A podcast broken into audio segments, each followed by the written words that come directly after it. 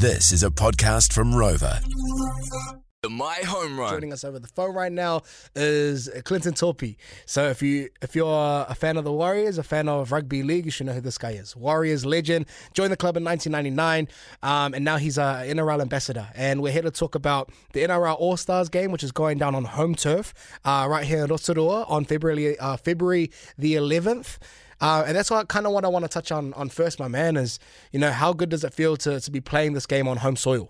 Yeah, no, it's a good feeling that you know All Stars going to be hosted back home. Really excited about um, you know that event back on home soil. It's going to be it's going to be a big one. It's not often that we get big occasions or big games like this outside of the the Warriors and the Kiwis, but this is this is monumental for the game. This is monumental for our people. It gives them exposure, but it also is an uh, enrichment piece for players. You know, we get that excitement on the field, but they're going to get something truly unique and special uh, with the forfeiting going on the marae, getting immersed into Maori culture down at Rotorua. It's going to have so many great elements to it, and I'm excited that the NRL has uh, taken it home.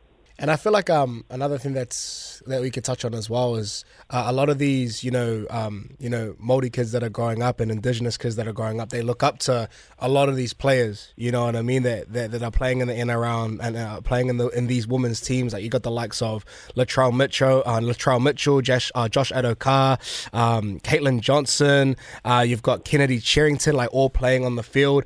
What are some of the players, or who are some of the players, I should say, that um, you're kind of looking out for this year with the this year's All Star game? Yeah, in particular, the first name that comes to mind because he did play at a position I did is uh, Joseph Manu.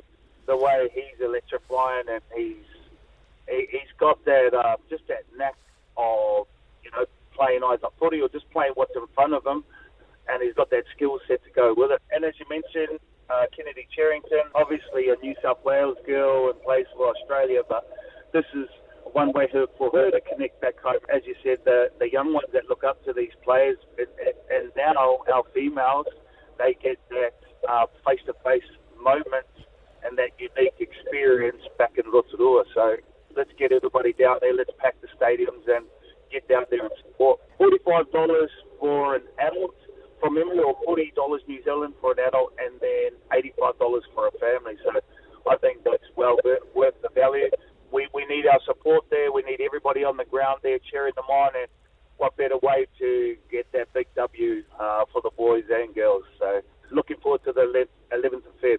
So, as Clinton uh, Toopi said, if you want to head along to, to the games, grab your tickets. I mean, it's well worth your money and it's going to be one hell of an event. So, if you want all the details, myfm.co.nz. The My Home Run.